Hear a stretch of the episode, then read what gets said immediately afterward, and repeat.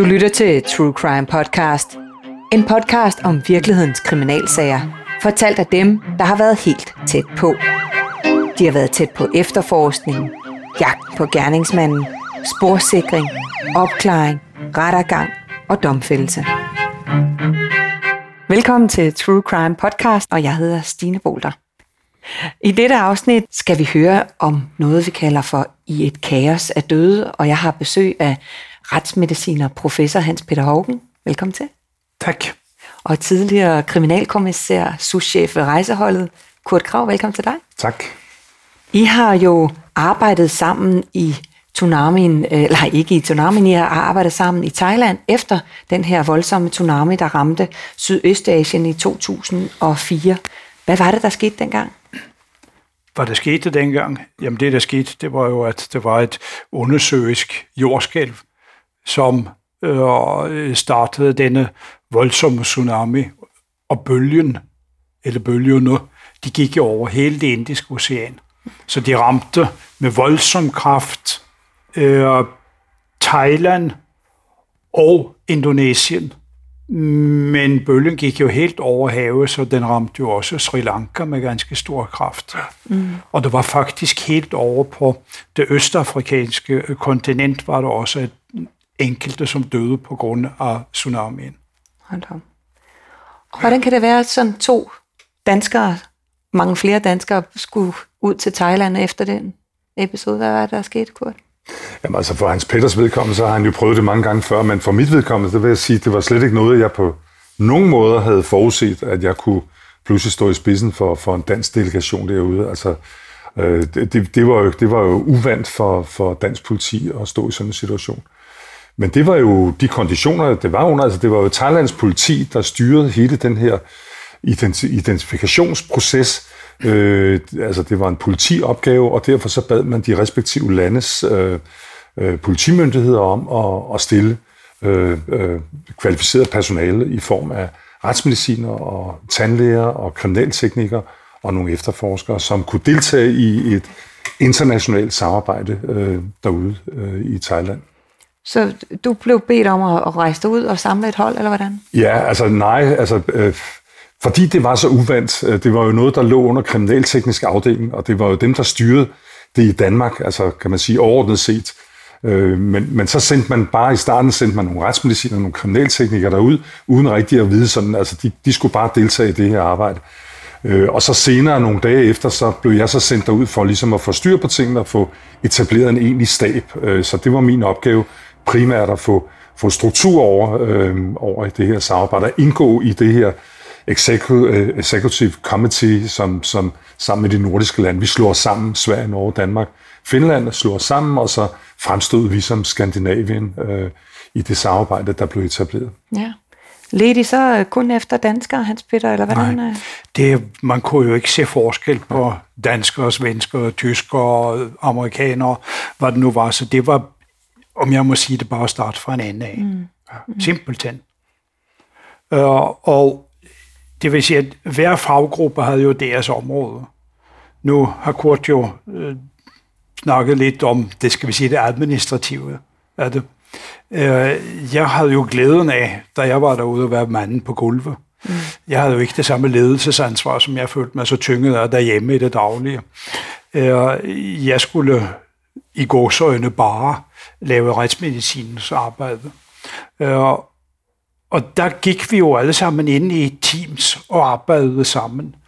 Øh, og det var jo altså, øh, øh det var kriminalteknikere, og det var obduktionsassistenter og, og, øh, og retsmedicinere. Og så var det tandlæger, som jo arbejdede, skal vi sige, for sig selv, men dog alligevel ikke, for vi arbejdede jo også tæt ved, sammen med dem ved siden af dem.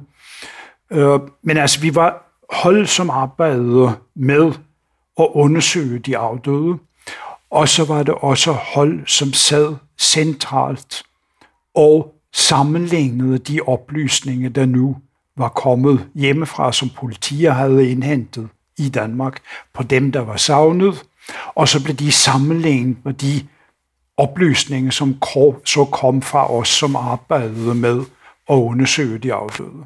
Hvad kunne det og så var identifikationen foregik der. Mm. Og der er du de danske øh, savnede, de blev jo alt overvejende identificeret på tandsættet. Og det er så vigtigt med tænder, fordi vi går alle sammen her i landet til tandlæge, har i hvert fald været en gang eller to. Tandlægerne er forpligtet til at opbevare øh, oplysninger om deres patienters tænder, øh, altså tandjournaler med røntgenbilleder osv. Og så bliver de døde undersøgt så med tænderne, og der bliver taget røntgenbilleder, og det bliver undersøgt på den ene eller anden måde af tandlæger. Mm. Og så bliver de informationer sammenlignet. Og der kan man altså finde match, fordi der er ingen af os, som har det samme tandsæt. Ingen af os. Nej. Det, altså, er, det er unikt for den enkelte person.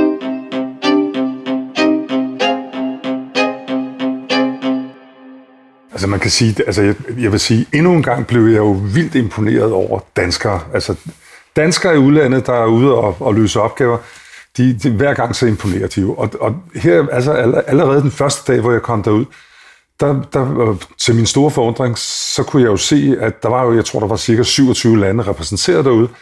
Og hvad var det for et IT-system, som var taget i brug? Det var et dansk IT-system, altså DVI-system, Disaster Victim Identification System, udviklet af, af danske øh, kriminalteknikere og tandlæger, og, øh, og så et IT-firma nede Plastdata. i Plastdata nede ja. i Holbæk.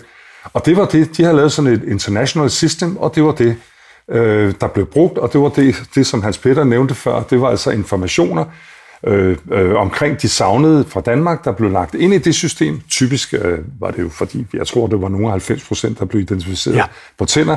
Ja. Øhm, øh, de blev lagt ind, og så, øh, og så efterhånden som obduktionerne de skred frem, og man øh, havde fået, øh, øh hvad hedder det, fået øh, kortlagt tænderne på de, på de døde, så kunne man så køre det ind i den anden ende af systemet, og så kom det og ringede ud, hvis der var et match. Mm. Og det vil jo så sige, at der var jo forskellige sider, altså hvor der skete, hvor de her obduktioner blev foretaget, men efterhånden blev de jo så lagt ind de forskellige identifikationer, eller hvad er det, forskellige undersøgelser. Mm. Og det var jo ret, jeg kan huske, at vi havde ja. nogle kæmpe udfordringer, fordi at der var jo, altså østrigerne, de skrev på østrisk, og de gjorde det på en måde. Israelerne, de skrev det på hebraisk, og, og vi, selvom vi sagde til dem, det skal altså skrives på engelsk, ja. fordi øh, det var nogle kæmpe udfordringer, vi havde i starten. Det havde jeg lidt svært ved at forstå. Men hvad med... Det er rigtigt nok, men der vil jeg også så igen lige bruge to eller tre år på det, det, um, det nordiske samarbejde. Ja. Det er også fordi, at vi i de nordiske lande, så er vi været vant til at arbejde sammen.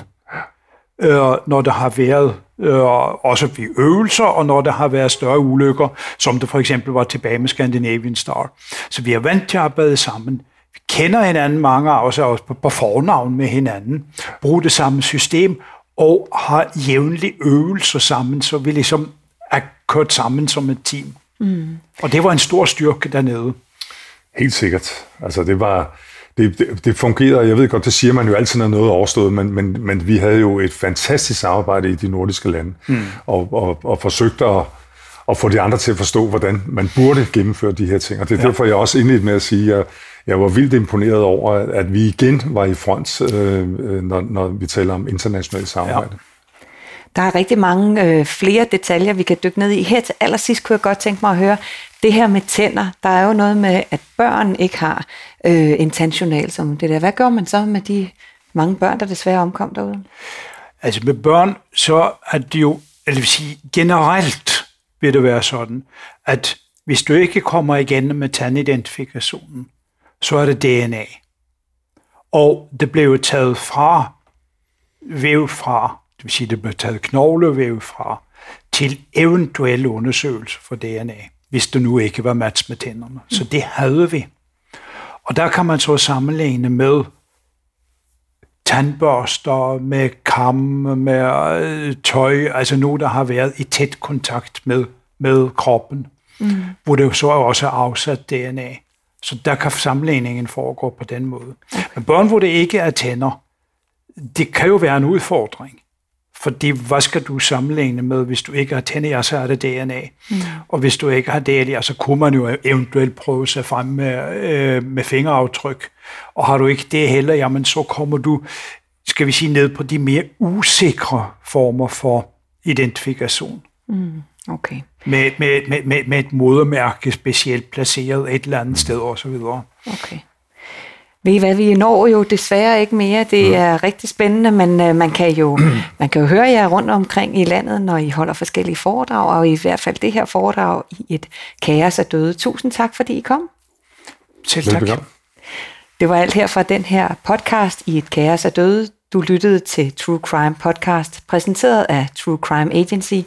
Jeg hedder Stine Bolter, og du kan læse meget mere om virkelighedens kriminalhistorie på truecrime.dk, hvor du også finder flere udgaver af True Crime Podcast.